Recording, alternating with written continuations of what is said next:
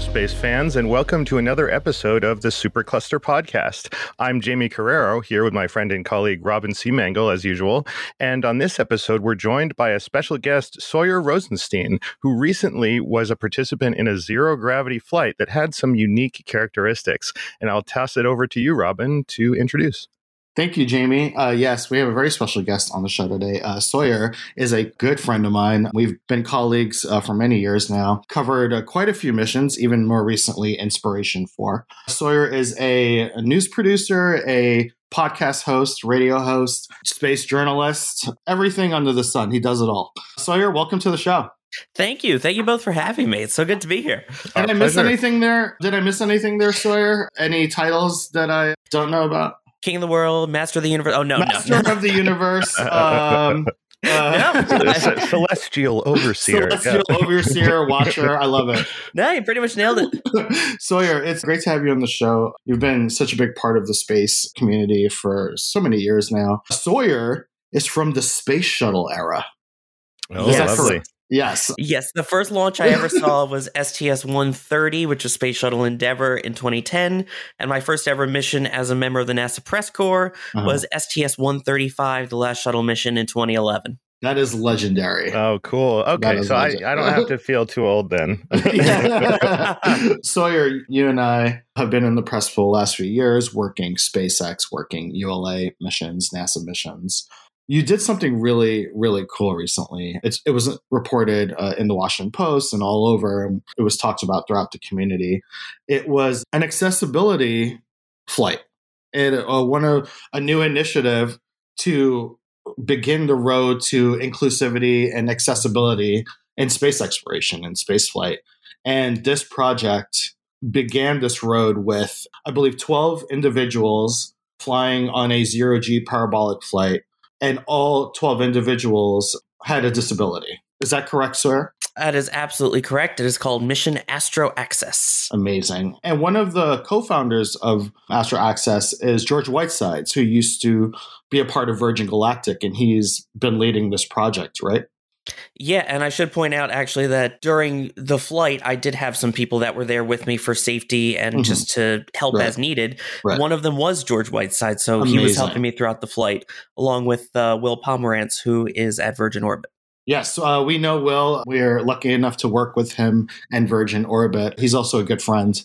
And uh, Will is, if you folks don't know, responsible for helping out the Patti Grace Smith Fellowship and the Brooke Owens Fellowships. And he's really a leader in our industry and really a person who fights for diversity uh, every day, especially with these programs that he helps launches. So I'm not surprised to hear that he was a part of this. Yeah, and I should point yeah. out he's there on his own volition. None of them right. were there with any of their space organizations. They just, right. as people, wanted to help really advance space right. exploration and make it accessible for everyone, especially as we enter this new commercial space era. Right. Yeah. Right. Yeah. And there's all, you know, there's all kinds of reasons, of course, why that's tremendously valuable. But I want to stop for a second and just dive into that flight for a second. Can you tell us, well, well, first, before I ask about the experience, tell us the specific goals that they wanted to achieve. What did they want to demonstrate was possible on this flight? It was actually really simple. The demonstration was just to prove that anyone with any disability can fly into space and get around in zero gravity. So, I mean, it differed depending on the group. There was a group for people who are blind or low vision. There mm-hmm. was a group for people who are deaf or hard of hearing. And then there was a mobility disability group as well, which is the one that I was a part of. So for me specifically, my goals as someone who is paralyzed from the waist down with no use of their legs was to basically prove that I could station keep or stay in place, mm-hmm. I can move point to point, and that I can basically get back to where I need to get back to, i.e., if it were an actual spacecraft, right. get back into my seat. Now, were you guys happy with the results so far? So far, yeah. I mean, the biggest thing that we were also trying to prove is that the modifications we made on that flight were minimal. Every pretty much every single modification that we tried was something that was purchased over the counter at any store that you could buy anywhere. Wow. That's an that's an incredible statement you just Yeah. made. Yeah. Because Yeah. when you think about it, just to highlight that, when you think about it, you're like, okay, so we have to send some people to space. Everything is going to be custom. Everything is going to be super specific, shiny anodized aluminum from the future. But essentially, you're just saying like, yeah, I can go to space. Let me let me go down to the Walmart and I got Right. you. right. Yeah, I mean, literally, th- for my specific situation, one of the big things was making sure that I kept my legs together and they didn't spread apart and do the splits, as Mhm. painful as that sounds. Yeah. Because they, eh, you know, you really don't have much control of the legs once you get into zero gravity if you can't control them yourself. So we literally took a piece of fabric and some Velcro and attached it to my flight suit. And so it was between my knees and ankles, and I just unvelcroed it from one leg and then attached it to the other and that kept my legs together for all 15 parabolas. That's a very neat solution. Uh, Yeah, yeah. Low rent solution. I like that. Yeah. For Yeah. my landing area to represent a spacecraft seat for me specifically, it was literally a foam wedge pillow that you could buy at Kohl's or Walmart or wherever to help sit up in bed while you're reading, and that was duct taped to the floor. And then right. my landing target of basically you know where they wanted me to be and my hips to specifically be as i came down from zero gravity Mhm. was marked with duct tape That's really cool. Yeah. Duct tape is a mainstay in I space love it. exploration. Yeah, duct tape and velcro Yeah. I was with Sawyer when he got the news that he would be flying on this flight. We were sitting at the pre- we were at the press site, right, Sawyer? yes we were Yeah, we were sitting at the press site waiting for Inspiration 4 launch. And uh, it's always fun to be there, especially when you're working a crew mission. But Sawyer, since we're still in the wake of that mission, yes, you got your news, and that was really amazing. I remember us like high fiving and hugging, and it was such a, a cool moment when you found out that you would be flying on this uh, zero G flight. But tell me about your reaction to Inspiration 4, because I think these two things are linked here. Hayley, um, the chief medical officer on Inspiration 4, she's the first astronaut to go to orbit with a prosthesis, right? An internal prosthesis an yep internal prosthesis. And does do these two things connect, Sawyer? Is does that mission speak to accessibility? Does are these two things linked? oh 100% it is absolutely a great stepping stone especially to see that a company like spacex is willing to say you know what that's not going to hold you back let's get you into orbit and let's get everybody possible into orbit Right. and i have to say after a flight like that and knowing about the astro access flight that was coming up that really made it feel like i could go to space. Because for the longest time i always thought okay you know you need the right stuff to go into space. You've got to be super fit no medical issues at all. And i figured i'm going to fail instantly because i can't even stand to go through the door to the interview.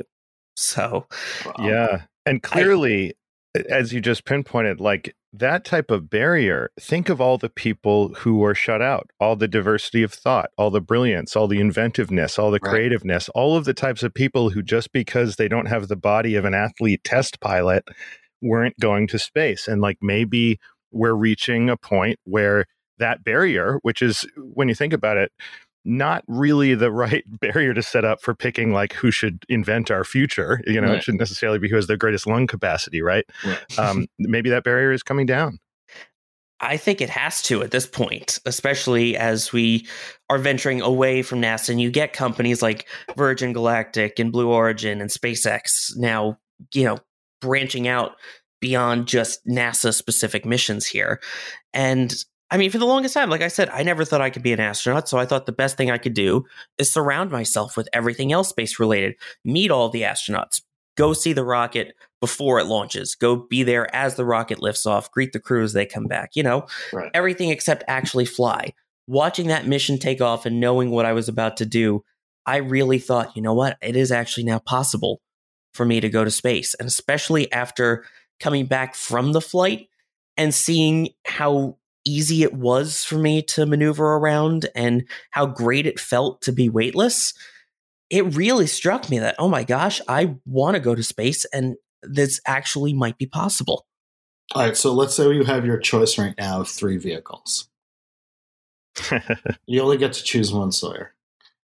Oh, you're mean. That is mean. By the way, this is a commitment. We're going to write No, this no, no, down, no, and you're going to be held to it forever. no, no, no. I'm, I'm going to rephrase the question because I don't want to put Sawyer on the spot. Because if he gets one of these seats, I get to hang out there with him, so I don't want to risk that. I'm going to Oh, say, yeah, yeah. I'm going to say, let's talk about all three vehicles now. Obviously, we brought up Inspiration 4 uh, how's Dragon looking to you? Is that, I mean, isn't that terrifying? You're flying on a Falcon 9 rocket. You're going to orbit. You're chilling for three days. Do you think you can do that? Do you want less time?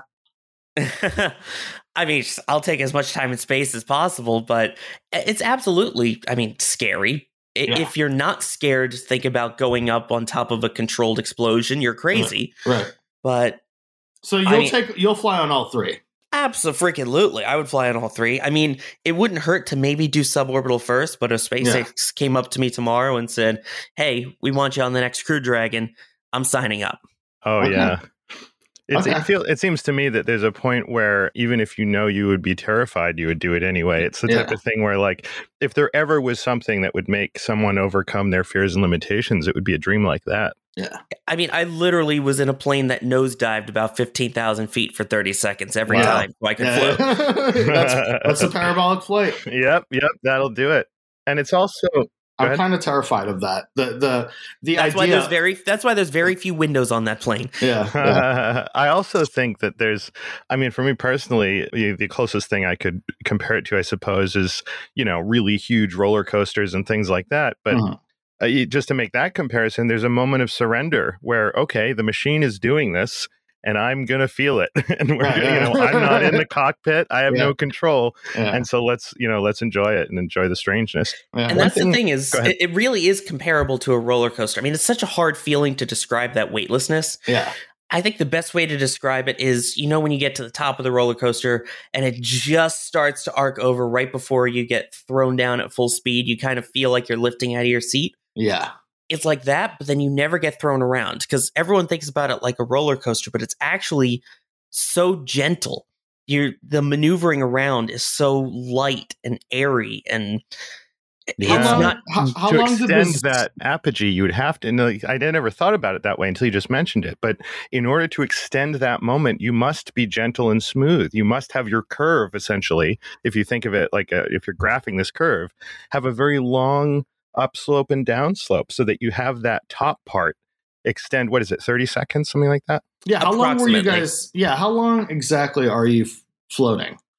So there actually isn't an exact number. They Mhm. give you approximately 28 seconds, but it all depends on airflow. We actually had a little bit of turbulence, so there were a couple times we experienced negative G's and Mhm. I I recall somebody who I will save their dignity as we were getting ready to come out of zero gravity who started flying up to try and help me get back to the floor Mhm. and we hit a negative G patch and went headfirst into the ceiling pretty hard. Oof. Oh man, They're okay because again everything's all padded and right, right. gentler. I mean, but- what is? I mean, there's going to be stuff like that. It's a plane do- nosediving. Like, Yeah. there's- these things are going to happen. And uh, from what I understand, these zero G flights are very, very safe.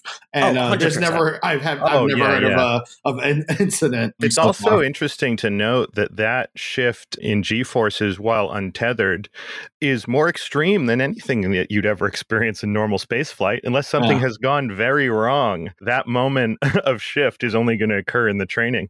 Well, there's a few because you've got the you know the zero G portion, which again is about 28 seconds. If you Mhm. ask anyone that's done it, especially on this flight where we had tasks that we were trying to accomplish, Mhm. it felt more like 10 seconds. right. It went Mhm. by so fast. But on top of that, once you come out of it, you then have to go back up the arc again. If you think of a parabola, which meant Mhm. we had about 1.8 G's pushing down on us Ooh, uh, on the way up.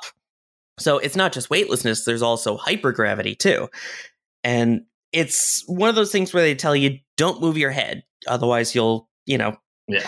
live up to the vomit comet name. Right, right, right. Um, d- You focus on one point of the ceiling, yeah. and then uh, they you, did you suggest kind of lean in that direction, right? Yeah, you don't want any any like torque on Yeah, your yeah, on, on your your balance 'Cause system. you- You, just want a straight line up into the air. Yeah. You'll pass out. Um, I love that part of Interstellar because they wrote that into the script where Matthew McConaughey uh, has to lean on his a seat to the left really, really, really hard. And it's a significant amount of time in the movie that they're showing you this. It's also in the right stuff. I think that's where Christopher Nolan got that. But um, yeah, you have to. Sawyer makes a great point. It's like don't move your head.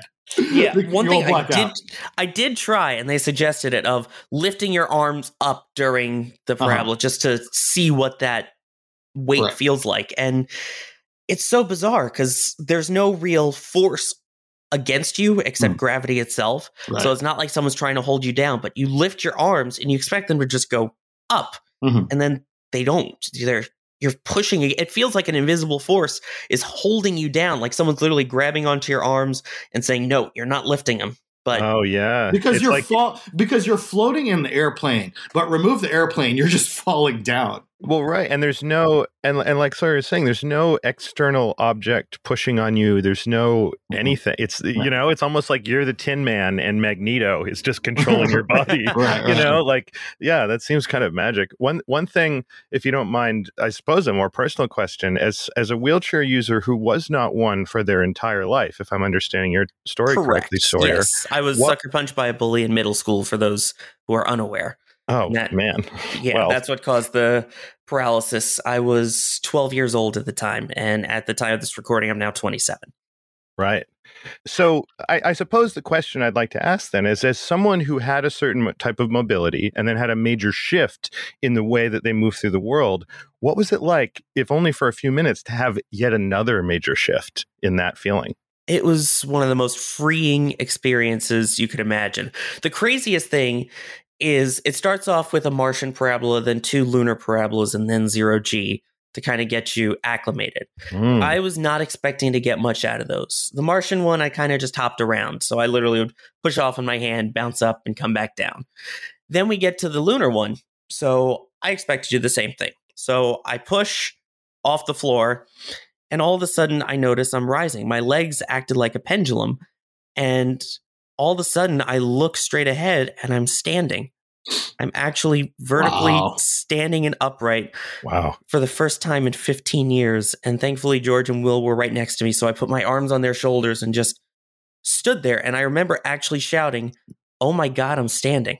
That's amazing. And that was the first time in 15 years that I'd ever been eye to eye with anybody without them having to kneel down to me or That's incredible, Sawyer. That's to a, see the world as an able-bodied person is expected to see the world. Imagine how transformative that image can be if Sawyer went to space or if someone who you know is disabled and in a wheelchair went to space and stood up for, and said that. Imagine the the communities around the world that would feel that. Oh yeah. I get yeah. goosebumps just listening to that story. It makes me think again how profound it is that when you fly to space, we changed con- we change our context completely. Right. Things that used to matter don't matter. Things right. that didn't matter matter more. And it, right. it's just that's an incredible moment you described, Sawyer. Thank you. Yeah, Thank you, I remember so after that we came back down, and I, I mean, ev- all of us had a huge smile when we realized what we just did.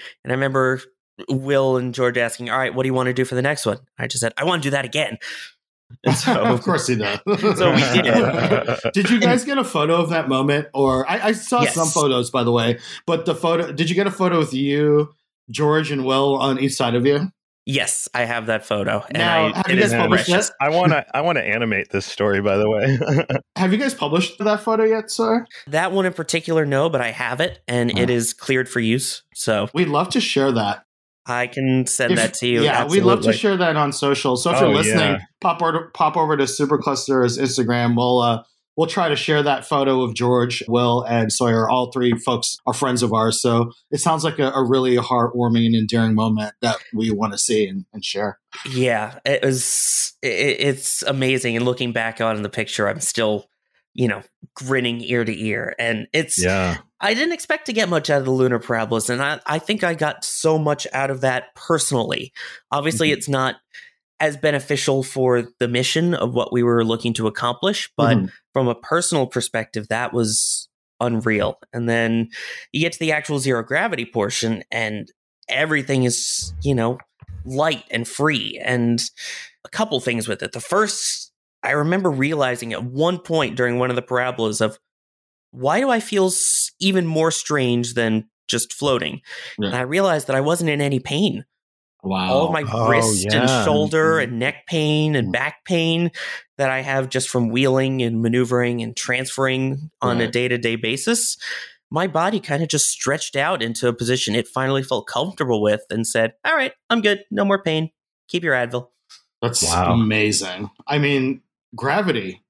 It is it's a force of the universe that permeates our lives to the second to the second. And removing it from that equation changes everything so, so much. Oh yeah, it's been a constant for all of human existence for hundreds of thousands of years, and then in the day last one. little, the last little blink of a moment, we've found microgravity. Right. Hey, I have to say, gravity's a real downer. It is. Thank you. Oh, Sawyer is Sawyer's dad jokes. Oh, Oh, there we go. used to say, man, gravity kills. As I mentioned yeah. before, Sawyer and I are good friends. We've been working together many years now, and I can say firsthand how difficult it is for members of the disabled community to do to operate in in this world. I feel like the world is not where it needs to be for inclusivity and equal access, and I'm hoping that in space we can start with that. That should be the baseline. Yeah, and again, the a couple more things. One, one more that really, well, I'll say a few that stuck out to me. One was I, i everyone's got to do the flip, so I asked for some help for one of them. Like, all right, I want to go upside down. Right. So they turn me like the hands on a clock, and I'm upside down. And my brain for a second went, "Wow, everyone's on the ceiling this parabola. That's crazy." then And then it was like, "No, dummy, your head's on the floor, your feet are on the ceiling." and- Uh, You don't really get that sensation because the blood doesn't rush to your head. yeah, So that's Yeah. crazy. it feels Well, the same as if you're upright. oh right, yeah, yeah, yeah. Like the idea of, oh right, you have no upright. Okay, actually, you guys, you guys have- already you already lost me here in this thread of being where Sawyer is in the airplane. Well, we're just saying, Robin. The core, the core, the core idea is that, like, let's say, you know, you and I go to amusement park, we flip upside down right Uh-huh. now. We're going to Yeah. feel that upside down Right, in our right, right. body. Yeah, But the only, I guess, what Sawyer is saying is the only way he knew about upside downiness is by Yeah. looking at something because he didn't right. feel any downy or upsiness. you needed know? a point of reference to know that you were upside down. Right. Which makes it really interesting. I can't wait to hear from some of the people who are blind or low vision how that affected them as they can't use that visual reference. Oh, oh right. Yeah. Just Yeah. for overall or positional orientation in space and all that. Yeah. Totally. One- Exactly. One thing I did want to mention, just for context, is we talk about space being perhaps um, a new frontier, amongst other things, a new frontier for accessibility. When we think about the situation on Earth, at least as I'm familiar with it as a U.S. citizen, when we, the American with Disabilities Act, uh, uh, sorry, Americans with Disabilities Act, which provided for most of the things we might take for granted, which frankly probably aren't even enough, but things like handicapped parking spaces and ramps and all these things that make it, you know, Right. the, the design of door handles, things to actually make it possible for people with disabilities just to live their everyday lives. That's from 1990. I That's know. how recent that is. That's That is- insanely. that is not an old thing. So No. when we think about transforming our world to truly welcome all perspectives and benefit from all intelligence and perspectives and creativity, we're just now beginning it. 1990 was not a long time ago. Yesterday. Yeah, and that's why that's the other thing is that when you look at commercial spaceflight, I mean, Virgin and Blue have both really done their first flights in the last year or two, Right. which means we're super early on. And we're at a point where, as people are developing these private spacecraft, it's the perfect time right now to add in those little things that will make it accessible for everyone, whether that be some extra, you know, Velcro pieces Build it or in. Build it in now. Right. Build it Exactly. now. While it's Yeah. still so early on and Right. still so adaptable. So it's not like ADA where you have to retroactively Mhm. fix all of the old stuff. Right. Everything after Yeah. the ADA has to be built with those modifications already into them. So I feel Mhm. like now is that point where this flight, I'm hoping, is that kind of ADA style moment that says, okay, spacecraft builders, look, it doesn't take too much to make it for everyone. So add in these couple little things. Right. Oh yeah, yeah, because it's a new world. We can design it from scratch again. You know, in Yeah. the same way that sometimes you see a developing nation have much more technological um, uh, integration into their society because Right. they're starting now versus you see legacy societies having all this bad technology because they were you know in the past the colonizers and have been wealthy for a long time and so it's kind of like you know better subways if you didn't have an old subway to begin with Right, Um, right, right. but the other thing that I, that I feel like I want to emphasize is often the rhetoric is in terms of making it possible for people to do something. Like, how can we let people in? How can we give people access? But the way I look at it, particularly when it comes to the incredible out of the box thinking it takes to really explore the galaxy, this is about maximizing our human resources. If we don't set up total accessibility, we're cutting off all kinds of minds Mhm. from our endeavors. And so it's vitally important, I think, that we include all of humanity in humanity's greatest adventures. Otherwise, we're just not going to go as far. That's exactly right. beyond perfect. I mean, on this flight, there are people that there are multiple people that are actively involved in NASA missions right now and making them happen and running them. And they have been denied the chance to actually get that feeling of weightlessness and space flight, even though they're literally working in the spaceflight industry. So Right. it's so nice to open it to everyone. And I remember someone gave me a piece of advice the day before, and that was take one of the parabolas and literally just use it as a snapshot. Look around, take it all in, and keep that mental image forever. And I remember using that parabola and looking at everyone floating and spinning and going all over the place. And if you told me, okay, pinpoint which of these people has a disability and which one does not, I couldn't tell you. Wow. Everybody was floating exactly the same. They all Yeah. were struggling to adapt in the same way to zero gravity. Mhm. And then once they got the hang of it, they were all maneuvering around like it was nothing, like there's nothing holding them back the same way. It really was a great equalizer. I think that zero gravity turns what we have from a disability to a super ability. Oh, yeah. I mean, that's incredible. And you really pinpointed it there that it's not just that you can't see their disabilities, it's that they literally don't have them anymore because Right. it's no longer required that they have these certain aspects of their human body operating a certain way. You know what I mean? Like, like as you said, everyone gets to space and they fumble around and feel upside down and nauseous and can't figure it out for a day or two, and then they figure it out. And so it is an equalizer. And the other thing is that when we look at the things that people can do to overcome a disability, it often gives them, and I, I mean, I'm preaching the choir here, I'm sure, but it gives them an ability that is rare. Because you could say, oh, well, I can't speak, so I use sign language. But the inversion of that, the other way to say it, is for them to say, I can communicate to you without even speaking. And most people can't do that. So And- there, there becomes this category of extra powers. What And is the a interesting thing- disability? The You know? interesting thing also in there is I was talking with one of the people who uses sign language on that flight, and there was an interpreter with him as well. But one of the things he wanted to try was he flipped upside down and had a conversation with the interpreter. Oh well, wow, the interpreter was right side up, that's and they cool could both experiment. understand each other. That's a cool Wow. experiment. Yeah, imagine trying to basically turn a potato chip bag upside down Mhm. and try and read it. That's amazing. Yeah, yeah. That's basically what they're doing. I also love the idea that maybe no one had done that before. Like Yeah. maybe there were some, you know, some gymnasts who were deaf or something who tried it, but you know, Mm, like the idea of these new experiences is also really just fun. Totally, man. it's it's so cool and again to see all of this come out and the other nice thing is that the adaptations that they're making for people with other disabilities impact all of us so Right. one of the things they had considered was you know a light system for the people who are deaf or hard of hearing to let them know when we're coming out of the parabola because Oh yeah. normally Right. it's just someone with a megaphone right. and something like that would be helpful for every single one of us Yeah, well, that's the thing is, aids. no, that actually does highlight a kind of like parallel path where on the one hand you could be making something accessible, but on the other hand, you're just creating redundancy, which is Right. always a great Right. thing to do in spaceflight. Like when I think of, you know, to use a simple example from everyday life, when I think about a doorbell that lights up for someone who can't hear, Right. well, there's no reason that people who can hear wouldn't benefit from a light flashing because it's just one more way to know what's going on. And mostly, if you're alerting someone to something in space, everybody really should know about it. And there's any number of reasons why maybe you can't hear right now. And so what you end up with is not only a system that's more accessible, but it's just stronger overall for It's everybody. more redundancy too. Yeah. absolutely. Exactly.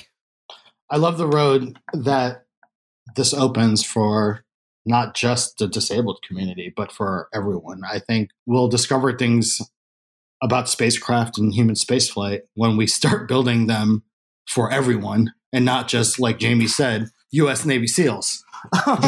Yeah. yeah. And, well, and there's uh, also um, there's the idea of of literal new perspectives. Like you know, it's I guess it's difficult to come up with an example because I'm kind of pointing to things that might be discovered that we don't even know about. But you know, let's consider what it would be to put a blind person as the sonar operator on a submarine.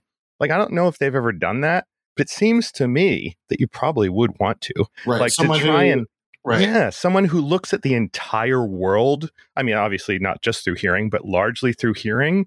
That's someone that you would want to put on the instrument for which hearing is the super skill. And you start to get into these categories where it's like, wow, people have had to adapt in ways that is going to make them even better at exploring the universe. I mean, there is a sci-fi direction I want to take this in, if, if you don't mind, in a minute. well, actually, we're almost out of time. Oh, and yeah. uh, and uh, Sawyer, we have a million things that I have like a list of things that I wanted to talk about, but that's we'll have to have you on the podcast again. Twist my arm. Yeah, Sawyer and I did a, a project a few years back yes. in uh, Waco McGregor. We could talk about it a little bit because Sawyer brought up how he became disabled. A bully punched him.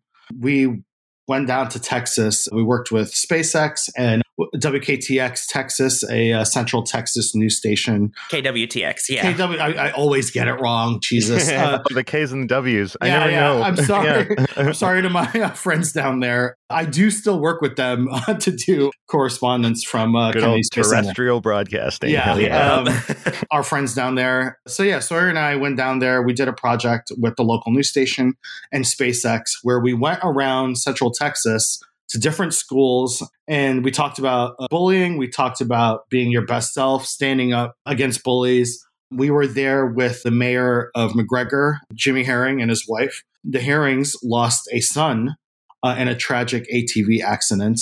And uh, Yikes. their son was actually someone who helped others and was an extraordinary young man and him himself carried with him a anti-bullying message so this Yeah. this whole this whole project really worked out but sawyer and i also went from school to school showing everyone rocket videos That's is really awesome. cool. I mean, Yeah. obviously, I'm in favor of both of those things, but Yeah. you know, it probably wouldn't come as a surprise to too many people to hear that, like, yeah, I was like a smart bullied nerd in high school and middle school and all that good stuff. So, I definitely relate to that that kind of experience and why it's something you know not it, like obviously in in the present case there can be these extraordinary ways that could change your life physically and injure you in ways that probably no bully would even intend in the first right, place right but it also you never know carries, what that can lead to You yeah, know that's kind of the thing is like why even play with that kind of fire? But also just from a you know personal worth and self esteem point of view, it's a really great message to be spreading around to people that like you know you don't need to let yourself be defined by other Yeah. people's view. And then yeah, rocket launch videos all day long. Like All we need to be long. showing those everywhere. Sawyer, Sawyer, I think I'm putting this out there. I think that Sawyer's leadership in that project and what Sawyer did, I think that qualifies you, my friends, for a seat on Dragon. I think that if anyone's listening out there, I know SpaceX listens. I want to see my buddy Sawyer fly on Dragon, and I want to see that barrier broke, and I want to be Oh, part yeah. of his VIP team that's behind the scenes during the launch. So, Take your, take your ninja suit number. I volunteer as camera operator for any and all situations. So, if Sawyer flies on Dragon, yeah, um, no, I, I, I really, I want to see this journey continue for you, Sawyer. I always ask all our guests this: orbit, ISS, or moon. Um, if you had to choose a destination, would you say all three, or would you play it safe and only go to one of them? Oh, I, I mean, I think I would start with orbit. Okay, that's so we're going. the- so you're going multiple times, of course. yeah, I mean, that's, but that's like the perfect proving ground because you're not Yes, you're not bound by what's already built upon the ISS. You're Right. not, Right. and you know, obviously, lunar gravity is better, but I still can't completely stand on my own in it. So I think less gravity, the better. for myself, yeah, orbit is a perfect chance to hmm. be able to experiment with the simple idea of exploring my own freedom, feeling that, you know, Right. sense of I'm literally on top of the world and nothing has held me back despite everything that's kind of literally held me down and figuratively held me down here on the planet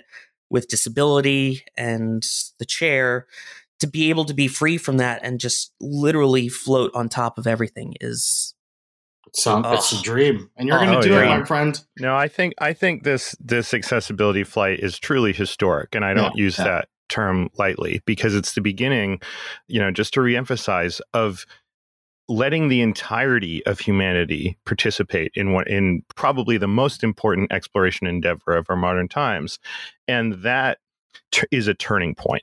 Right. You know, like just sending a bunch of physically fit white men to the moon is about as narrow an arrow you can shoot at a target as you can get.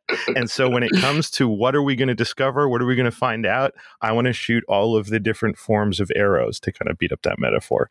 And if Um, I can, yeah. there's on our mission patch, which we had a mission patch, which is still really cool to me.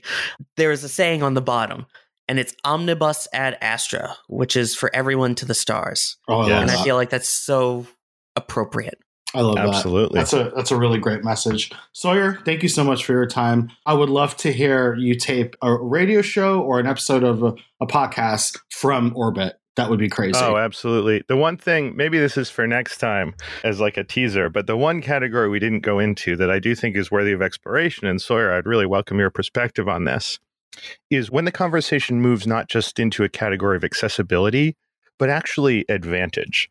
Right. Because consider for a Mhm. moment a person who has had some unfortunate circumstance allow, requires them to lose their limbs and then allows them to grow an expertise with digital limbs, with, you know, physical prostheses that are controlled by their nerve single signals that are robotic and all that. Suddenly, they're sort of a cyborg human who has trained their mind to control a physical machine. Okay, now transport them to space.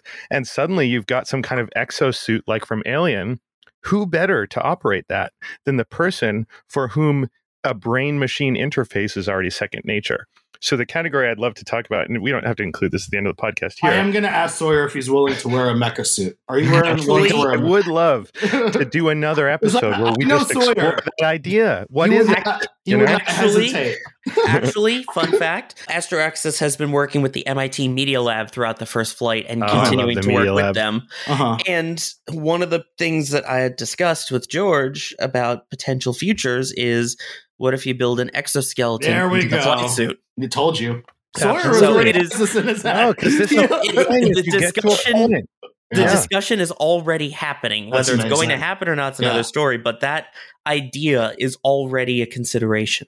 I love Okay. it. And, and I love the media lab. But yeah, that's what I'm saying is it could get to the point where it's like, Right. look, I don't want to send John Glenn because he doesn't know how to hook his legs into the mecha legs. Right, you know? right, right, he doesn't know how to do this. Yeah. And there's a whole other, you know, there's a whole other different ways we can go with it. But that's where I'm really fascinated is because space is so redefining of the requirements that we Yeah. really have to reconsider what the right stuff is. I mean, will the word disabled even have meaning in space some, for some folks? I mean, anymore? look, we can look. You know? I mean, you'll get me on a rant, but look at the Mercury 13. We had a group of women who arguably were going to fit better into the capsule just because they were shorter. You know what I mean? Like Right. that we're starting, we really have to reevaluate the requirements are. Yeah, right. Anyway, kind of a tangent. um, but it does make me think of all that wonderful stuff. I am gonna have nightmares of Sawyer attacking me in a mecha suit. no, He's you know my I friend. wouldn't attack you I'm glad that you're, hard. I'm, I'll be on your side. I will be that's behind Sawyer. Bizarro, that's Bizarro Sawyer from the other universe. Sawyer. He's got a triangle beard, right?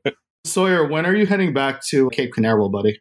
Whenever Crew 3 decides to Oh, launch. so you are covering Crew Three. Yes, I am. Yeah, I actually been was kind of a just out- I was just out to the launch pad Saturday, went Mm. out uh, on a boat and right. did one of the Starfleet tours and got oh some yeah! shots. Shout out to our friends at Starfleet. Good Yeah, friends of so- ours.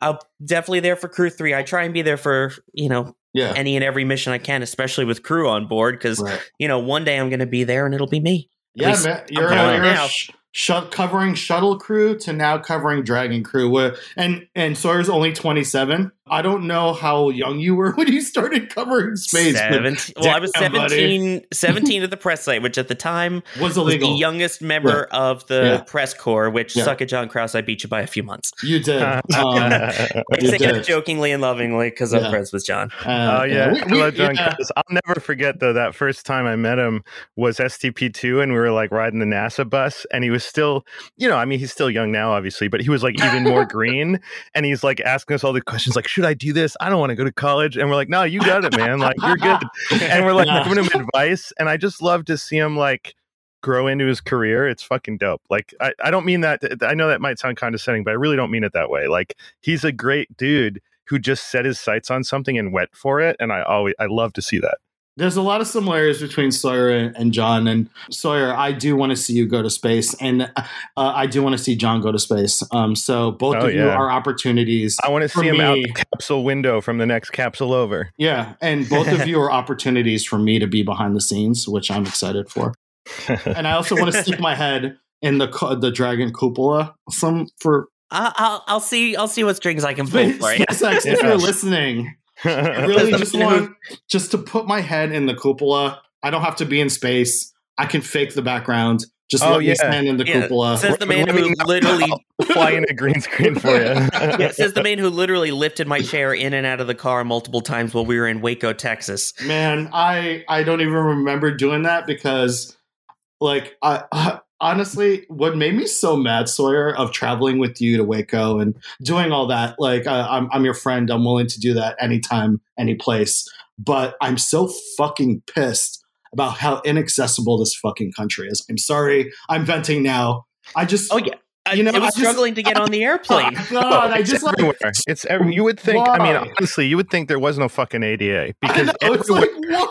It's like oh, Yeah. you're gonna put up a, t- a like two inch tall step barrier because Yeah. you don't give a shit, and you could Mhm. easily fix it in like ten minutes. Fuck, Yeah. you know what I mean? Yeah. Like, Yeah. yeah. Yeah, lots I don't know of, if you uh, remember. lots of cursing at the end of this podcast, but Yeah, it's for a yeah, good I mean, reason. there's- I don't want to get on a tangent, but like, there's several people in my personal life who are wheelchair users as well, and so I'm so like, yeah, I have this I'm pissed off. so mad about it. Literally, the, the ramp to get onto the the flight to Waco from hmm. Dallas Right. was the ramp was longer than the planes. They couldn't get me into the, the plane. I remember For- I was man. so mad at all those attendants. I was just like, I'm going to be a New York asshole right now. And just Sawyer's from New Jersey, so me and him make quite a team.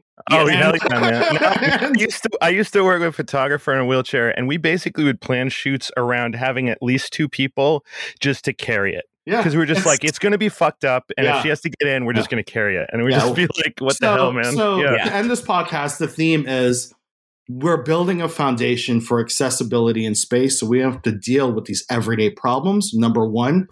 But number two, we still need to push for more accessibility here on Earth, in our country, in our cities. Even at Kennedy, everywhere we go, we need more accessibility, or we need fair accessibility. We need uh, facilities and equipment that everyone can use. Yes. Period. It's not extra. It's not extra. It's Yeah. getting just up to Yeah. zero, up Right. to equity, up right, to right. baseline. That's where we're starting here. Come on. yeah. All right, guys. Uh, Sawyer, thank you so much. I will have you back on the show. Maybe not. We're not. We we we are covering Crew Three. If Erik Kuna can make the new date, as everyone knows, Jenny Hautmann is uh, still in the hospital. Uh, her Yeah. surgeries are going well day by day. Obviously, there's always little complications, but she spoke for the first time in two weeks on Saturday, which was amazing. And like I said, she's making a slow and steady recovery. All Jenny is thinking about right now is getting back to the launch pad. So that's her goal. And uh, we're going to be there to support her throughout that process. Yeah, no doubt. And just, you know, uh, maybe this is just like a personal side note. We should think about things we can do to speed that up. We should Yeah. even, like Sawyer, maybe you're a good person for her to talk to because I wouldn't be surprised if she has to spend a fair amount of time She uh, will. recovering in a wheelchair for this, if She not will. an extended period of time. Yeah. Yeah, And I feel like we should show her that she can get back on the launch pad Oh, yeah. much earlier than maybe she's thinking. Even Yeah, if it means, absolutely. if it means we Recovery is like get her there and wheel her there and who Yeah. cares? Yeah. Like we should get her there, you know? Oh, we will be. We're, we're Yeah. going to Yeah. be getting her down to Texas Yeah. for, for Starship. One Yeah. thing, Robin. Mhm. just don't forget the transfer board this time at the airport. Wow. He left. will Our, uh, yeah. Yeah. we got all the way back to the hotel after going Yeah. from the airport and realized we forgot the board that I used to get out of the car. Oh, So- Yeah, man. the transfer board is very, very important, and I will not. and I- I'm prepared for Jenny's coming out of the hospital. I plan to be there by her side, whether she's in a wheelchair or not. And Yeah. I have that experience because of traveling with Sawyer, Yeah. and getting to learn that world and getting to know what obstacles are in the way. And my personal feeling is that these obstacles should not exist. Um, and Yeah. I'm really glad that there's leaders frequently so damn simple to fix Right. too, which so pisses I'm, me off. I'm really proud of this community. Thank you, William Pomerantz and George Whitesides, for leading the way in creating equity and, and diversity in our program. And also another huge thank you to Anna Voelker, who is one of the other Yes. co-founders of this project, who also works with Sci Access. So Right, amazing. The company that does the flights, it's what is it, Sawyer? The Zero G, the Zero Gravity Corporation, they Hmm. were fantastic as well. And Tim Bailey, and actually got to chat with the CEO as well. They're fantastic people, fantastic company. too. Amazing, amazing. Thank you all to involved in getting this project off the ground. Sir, how do folks find you and your your space reporting? Where can uh, what channels, what website? Well, you can always follow me on all my socials. I am the NASA man. and then That's a good one, dude. He's he, okay. He owns that though because he's been around since Shuttle, so he can have yeah, that. man. I, I, I first got that Twitter handle in 2008, back when it was Wow. TW. It was Oh, yeah. TWTTR. He was Yeah. Twitter number, user number five or yeah, no, you beat me. You beat me by, by a year on shuttle. I saw one of the last ones, but it wasn't 2010. Yeah, that's Yep. crazy. So uh, you can find me on all socials as the Mm. NAS man. That's where I do all my tweets and photos and everything. And Mhm. then I also do the Talking Space podcast, which is available also in all podcasting forums. So if you're looking for a more longer form, Mhm. in depth kind of look to go along with this podcast, Very good podcast. Very, there, very good. I think we make uh, good duo partners. we so did listen- okay. So apart from the McGregor thing, Sawyer and I took a day and went to Houston. We got to hang out in the the the neutral the neutral buoyancy lab. We watched Sawyer. I don't know if you know this. Uh, who was it? Was it Soichi who flew in uh, the Japanese astronaut? yes, it was. flew- we watched him train in that neutral buoyancy lab. oh, that's so rad, Yeah, man. yeah, one of my dreams is to just do a shoot in there, to Yeah, just like go um, down in a scuba suit and Yes. shoot for a few hours of that training because there's only one or two really wonderful pieces of footage. Mhm. And I feel like that's one of the most beautiful training It's facilities an in the world. incredible place. Sawyer and I got so lucky, man. yeah. They took us around. We got to watch astronauts train. There were Navy SEAls there. We went around Johnson. Sawyer and I got to like fly the Starliner capsule simulator, and Yep. we just did all this cool stuff that we we definitely have to talk about on another episode and talk about Orion and stuff too. We did a bunch Yeah. of Orion stuff.